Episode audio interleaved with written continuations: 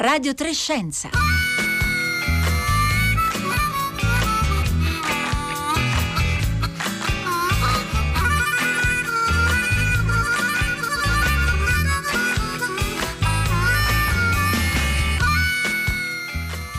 Martedì 23 marzo, buongiorno da Paolo Conte e da tutto il gruppo di lavoro di Radio Trescenza, Francesca Boninconti, Marco Motta, Marco Pompi, eh, Marco Azzori. Eh, come sappiamo da ieri tutte le regioni italiane sono diventate rosse e arancioni e la campagna vaccinale procede con ritmi piuttosto lenti. E poi il caso AstraZeneca, con la sospensione precauzionale della scorsa settimana, ha, ha in, instillato non eh, poche diffidenze e diversi sospetti in chi era già indeciso a vaccinarsi. È un po' questo il quadro con il quale ci stiamo confrontando in questi giorni, ad un anno dalla prima ondata di contagi da, do, da, Covid-19 e adesso, dopo la seconda ondata del novembre scorso, i dati di questi giorni, eh, quelli relativi ai contagi, eh, ma anche ai ricoveri, alle, terap- eh, alle terapie intensive, ci dicono che purtroppo siamo entrati nella terza ondata.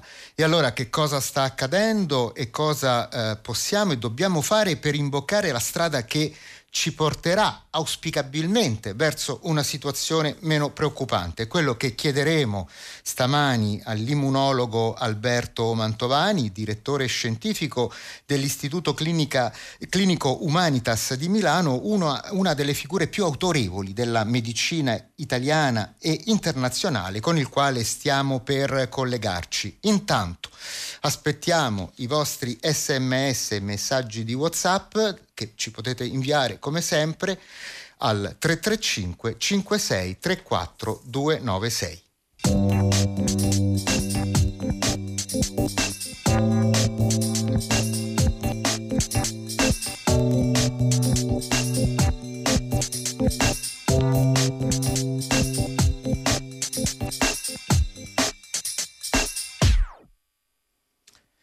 Buongiorno Alberto Mantovani. Buongiorno a lei e buongiorno alle ascoltatrici e agli ascoltatori.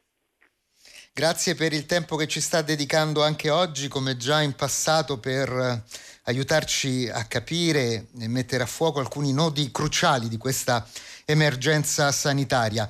La prima cosa che le voglio chiedere è questa. Le misure adottate dal governo Draghi per favorire il più possibile il distanziamento sociale, per ridurre la mobilità delle persone, non sembrano dare i frutti eh, sperati. Questo accade perché la variante eh, inglese è cresciuta eh, qui in Italia e con essa la contagiosità del virus e le misure adottate sono quindi insufficienti a contrastare questa variante? Eh, non sono un esperto di sanità pubblica, quindi lascio un commento specifico sul, sull'impatto delle misure a per esempio una persona come Alessandro Vespignani che si occupa di curve. Eh, mi fermo sul tema delle varianti. Eh, le varianti eh, sono un problema grave. La variante eh, che viene chiamata inglese, un po' impropriamente, B1, B.1.1.7, eh, questa variante eh, è più infettiva, quindi costituisce eh, un problema serio. Non solo, da eh, una decina di giorni due studi usciti su British Medical Journal e su Nature, il primo su 54.000 soggetti, eh, due studi indicano che questa variante è anche più letale, la stima è dal 30 al 60% più letale.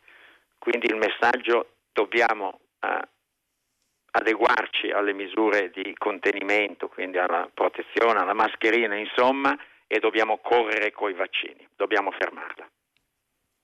Correre con i vaccini. Eh, intanto c'è stata la ehm, vicenda AstraZeneca e nonostante tutte le rassicurazioni arrivate eh, dall'EMA, eh, venerdì scorso. L'Agenzia ehm, ovviamente europea del farmaco ha eh, specificato i motivi per i quali c'era stata una sospensione del vaccino, ma sono stati in tanti, davvero, eh, Alberto Mantovani, eh, una valanga di messaggi di persone che ci hanno scritto in questi giorni per avere informazioni sull'opportunità di vaccinarsi o meno con questo vaccino, eh, soprattutto nel caso in cui si abbiano alti per esempio sono stati in tanti a scriverci alti valori di colesterolemia o patologie che favoriscono l'insorgenza di trombi. Ecco, che cosa è bene fare in questi casi? Eh, distinguerei eh, tre aspetti. Il primo è, sono le raccomandazioni, poi eh, i dati, eh, poi eh, eff- il problema degli effetti collaterali e poi eh, parlo di me stesso. Innanzitutto le raccomandazioni. Eh, non dimentichiamo che eh, ci sono paesi, eh, il Regno Unito, eh, dove eh, sono state somministrate sia i vaccini eh, a piattaforma a mRNA, quindi BioNTech, Pfizer principalmente, sia vaccini a piattaforma adenovirus, quindi Oxford, io preferisco chiamarlo Oxford perché è stato scoperto Oxford, sia il vaccino di Oxford in modo indifferente eh, e eh, il Regno Unito assieme a Israele è il paese che ha avuto eh, più successo nella campagna vaccinale. Le nostre eh, agenzie regolatorie, di cui ho grande rispetto, l'AIFA, hanno avuto un atteggiamento più prudente ritenendo che c'erano eh, meno dati, per esempio, per vaccinare eh, gli anziani. È stato solo un tema di preferenza e di prudenza. Quindi questo è il primo punto. Non dimentichiamo nel Regno Unito si sono vaccinati tutti. Il secondo punto sono i dati. Le percentuali di successo con cui siamo confrontati vanno prese con molta cautela perché eh, non sono stati fatti gli studi in parallelo, cioè non sono confronti diretti e perché questa è un po' una maratona. Eh, noi speriamo che i vaccini ci proteggano per molto tempo e stiamo valutando l'efficacia dopo un tempo breve di poche eh, settimane. Infine gli ultimi dati che sono uh, stati resi disponibili, lo studio fatto in America Latina uh, e in Nord America con il vaccino di Oxford mostrano una protezione del 79%, uh, l'80% sui soggetti oltre i 65 anni e il 100% di protezione contro le complicanze gravi. Questi sono i dati eh, su cui ci dobbiamo eh, basare. Il tema, se vuole, continua sul tema delle complicanze, degli effetti, degli esatto, effetti collaterali. Effetti col... Innanzitutto, di nuovo, l'esperienza eh, nel Regno Unito è importante perché è un'esperienza sul campo e sono più di 20 milioni di persone vaccinate. Beh, lì gli effetti eh, tromboembolici che eh, hanno, si chiamano coagulazione eh, disseminata intravascolare o DIC eh, oppure CVST, ecco, sono stati 30 eh, per Oxford e 38 eh, per BioNTech Pfizer.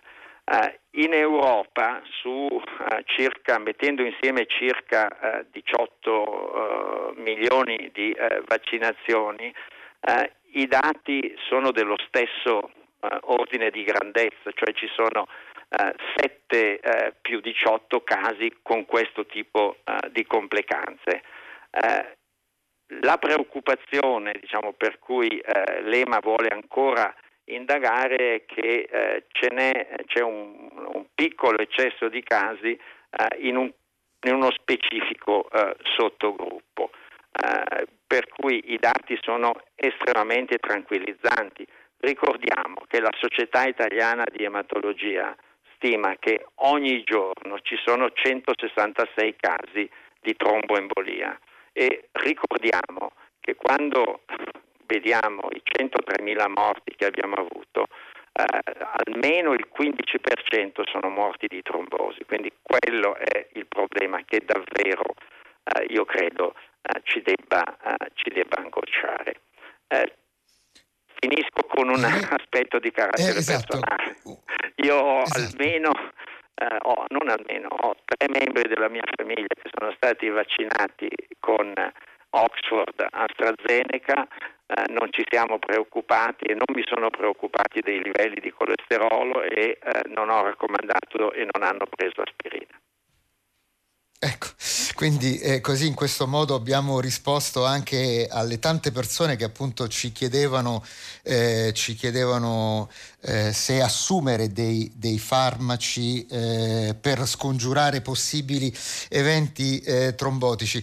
Eh, Alberto Mantovani, Simona al 335 56 34 296 ci scrive ho fatto il test sierologico e ho scoperto di avere gli anticorpi indotti da un contagio asintomatico da Covid-19. Devo fare ugualmente il vaccino? Eh, facciamo due, eh, due premesse. Eh, la prima eh, premessa è che eh, di nuovo nella campagna di vaccinazione nel Regno Unito si sono eh, vaccinati tutti eh, la seconda premessa è che in generale eh, il vaccino dà una risposta immunitaria più vigorosa e efficace rispetto alla malattia eh, naturale. Infine, eh, noi abbiamo condotto, coordinato da Maria Rescigno, uno studio sulla popolazione vaccinata e eh, abbiamo scoperto eh, che una dose di vaccino, in questo caso stiamo parlando del vaccino di BioNTech eh, Pfizer, una dose eh, di vaccino è più che sufficiente per dare un'ottima risposta immunitaria. Non solo, ma come sempre siamo umili davanti ai dati. In parallelo Florian Kramer ha avuto dati simili negli Stati Uniti, in Francia, poi tanti altri hanno avuto eh, dati simili. Molti paesi quindi, adesso anche il nostro paese, raccomanda a chi ha, ha avuto Covid sintomatico, quindi sottolineo Covid eh, sintomatico, di fare una sola dose di vaccino. Questo significa risparmiare eh, e mettere a disposizione della comunità fino a 2 milioni di dosi eh, di vaccino nel nostro paese, vuol dire risparmiare gli effetti collaterali che possono essere associati alla seconda vaccinazione e su scala di salute globale, ricordiamolo, vuol dire risparmiare 100 milioni di dosi di vaccino e questo è il risultato di ricerca fatta anche in questo paese. Alberto Mantovani, nelle ultime settimane, con una differenza rispetto all'inizio della pandemia, abbiamo eh, cominciato a sentire diversi esperti esprimere qualche perplessità sulla possibilità di raggiungere, proprio grazie alle vaccinazioni in corso, la cosiddetta eh, immunità di gregge che lei ci ha insegnato a chiamare più correttamente immunità di comunità o immunità di eh, gruppo. Eh, lei pensa che eh, davvero eh, questo è un obiettivo che eh, sarà ormai impossibile perseguire, dato che appunto ormai Covid-19 sembra essere diventato endemico in quasi tutti i paesi del mondo? Eh, penso che sia eh, saggio eh, capire insieme cosa vuol dire immunità di comunità, eh, community immunity eh, o immunità del gregge eh, con un esempio concreto. Facciamo l'esempio del morbillo. Eh, nel caso del morbillo noi sappiamo quanto è infettivo il virus del morbillo, una persona infetta può eh, infettare fino a 20 persone, sappiamo che non ci sono varianti, eh, sappiamo quanto dura l'immunità data dal vaccino o anche dalla malattia, eh, sappiamo anche che eh, i vaccinati non trasmettono. Su questa base facciamo una stima dell'immunità di comunità, c'è un algoritmo e diciamo che se eh, vacciniamo il 95% della popolazione noi proteggiamo gli altri, per esempio proteggiamo i 1500 bambini eh, con cancro mentre noi stiamo parlando che non possono essere vaccinati. Ecco, questi elementi, eh, quindi l'infiattività della, della gente, soprattutto la presenza di varianti. Abbiamo fatto l'esempio della variante cosiddetta inglese, la durata dell'immunità, eh, la certezza che i vaccinati eh, non trasmettono, mi raccomando, continuiamo a portare le mascherine anche dopo che siamo vaccinati. Ecco, sono tutti elementi che ci mancano, per cui eh, si è detto che eh, diciamo, possiamo avere una immunità eh, del greggio della comunità con il 70% di vaccinati, ma è una stima molto molto molto approssimativa. eh, quello che dobbiamo fare è vaccinare, vaccinare, vaccinare e vaccinare i fragili. Vaccinare i fragili, eh, ma portare anche i vaccini in quei paesi dove i vaccini non stanno arrivando. So che lei, Alberto Mantovani, è molto impegnato anche su questo eh, versante, in particolare con paesi dell'Africa, dove sono arrivate dosi in quantità assolutamente eh, risibili. Eh, che cosa eh, è necessario intraprendere eh, come comunità europea ma anche come Organizzazione Mondiale della Sanità per aiutare questi eh, paesi ed evitare i contagi di ritorno? Innanzitutto abbiamo una pandemia, eh, ne usciamo tutti insieme. Eh, non dobbiamo dimenticare che eh, le due varianti che ci creano eh, più preoccupazione, la variante brasiliana e la variante cosiddetta sudafricana, sono nate appunto in Sudafrica eh, e nella selva eh, amazzonica. C'è un'iniziativa di salute globale che si chiama COVAX, che è sostenuta da un'iniziativa per i vaccini che si chiama Gavi, in cui io ho servito eh, per cinque anni che ha l'obiettivo di eh, condividere eh, i vaccini. Eh, lo facciamo in modo ancora assolutamente eh, insufficiente.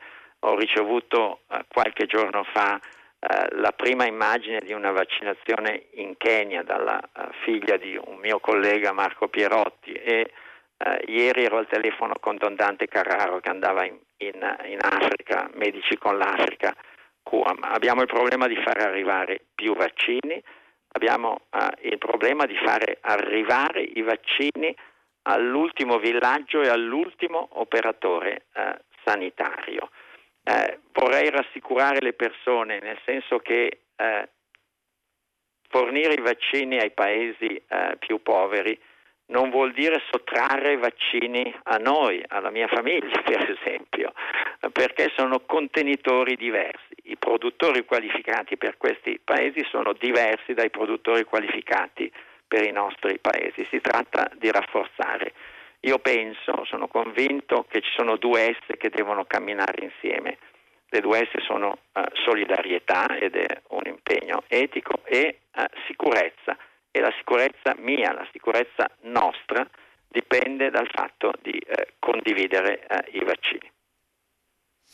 Alberto Mantovani, tra i tanti messaggi che stanno arrivando al 335 56 34 296, ne è arrivato uno che riguarda proprio il rapporto tra il vaccino AstraZeneca e l'Africa, perché eh, ci chiedono se eh, il vaccino AstraZeneca è efficace anche sulla variante sudafricana, visto che in quel paese, eh, appunto il Sudafrica, non lo somministrano più. Eh, in generale, se guardiamo i dati, eh, i dati dicono che eh, i vaccini sono meno efficaci sulla variante sudafricana. E questo è vero per i dati a piattaforma Adeno, anche un vaccino che sta per arrivare aveva una protezione molto molto più bassa, intorno al 50% nella sperimentazione in Sudafrica. Eh, con il vaccino di Oxford AstraZeneca in una sperimentazione che ha, eh, è stata resa pubblica eh, un po' di settimane fa e che adesso è uscita su una rivista scientifica, eh, si mostra che c'è una eh, protezione bassa nei confronti dell'infezione. Erano 2000 soggetti con un'età media di 31 anni quindi eh, è ancora presto per dire che davvero eh, il vaccino di Oxford non dà alcuna protezione nei confronti della variante sudafricana. C'è una raccomandazione della SAGE, che è il comitato dell'OMS, che dice eh, vacciniamo eh, con il vaccino che abbiamo perché una protezione parziale la dà. C'è comunque un tema di ricerca, cioè di sviluppare vaccini eh, nei confronti delle varianti, delle nuove varianti. Esatto, ma su queste varianti più aggressive eh, ci sono dei vaccini che funzionano meglio? In questo, momento, uh, in questo momento, non uh, lo possiamo dire. Ci sono sperimentazioni in corso, per esempio dando una terza dose di un vaccino a mRNA. Ci sono sperimentazioni in corso in cui eh, si mescolano vaccini che vengono dalle due piattaforme, la piattaforma AMRNA, BioNTech Pfizer per capirci, eh, e eh, la piattaforma adenovirus, eh, con l'ipotesi di avere il meglio delle due piattaforme, cioè l'attivazione della produzione di anticorpi e eh, l'attivazione eh, della centrale operativa dei eh, linfociti T. Eh, I dati eh, di eh, un collega amico che è Alex 7 alla Hoya mostrano che variante, tutte le varianti sfuggono ai nostri missili, cioè agli anticorpi, ma non sfuggono al riconoscimento della centrale operativa, dei direttori dell'orchestra immunologica, i linfociti T. Questa è una uh, scoperta un'osservazione molto importante perché dice che innanzitutto ci spiega la protezione comunque parziale che c'è uh, e poi ci dice che uh, i vaccini attuali ci preparano preparano il nostro sistema immunitario a rispondere meglio a un eventuale richiamo con un vaccino disegnato per la variante.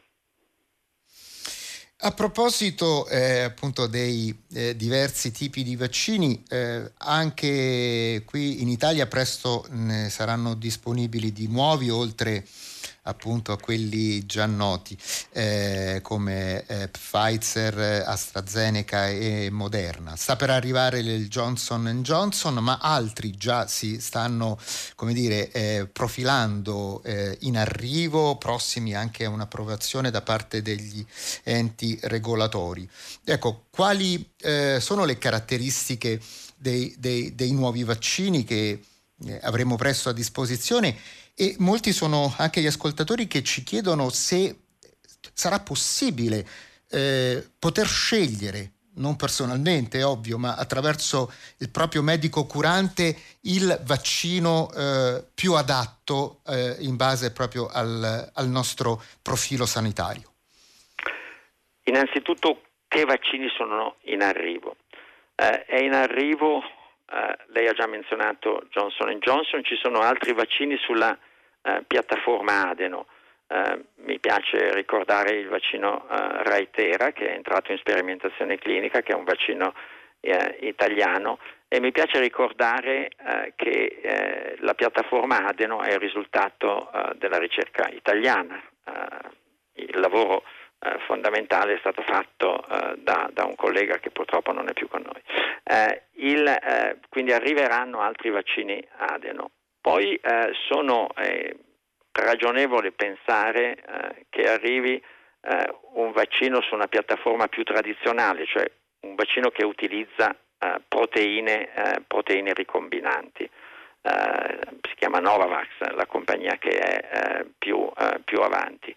Quindi è molto ragionevole pensare che eh, nel giro di qualche mese avremo almeno tre piattaforme vaccinali disponibili e questo è straordinariamente importante perché dovremo imparare a usare saggiamente vaccini eh, su piattaforme diverse.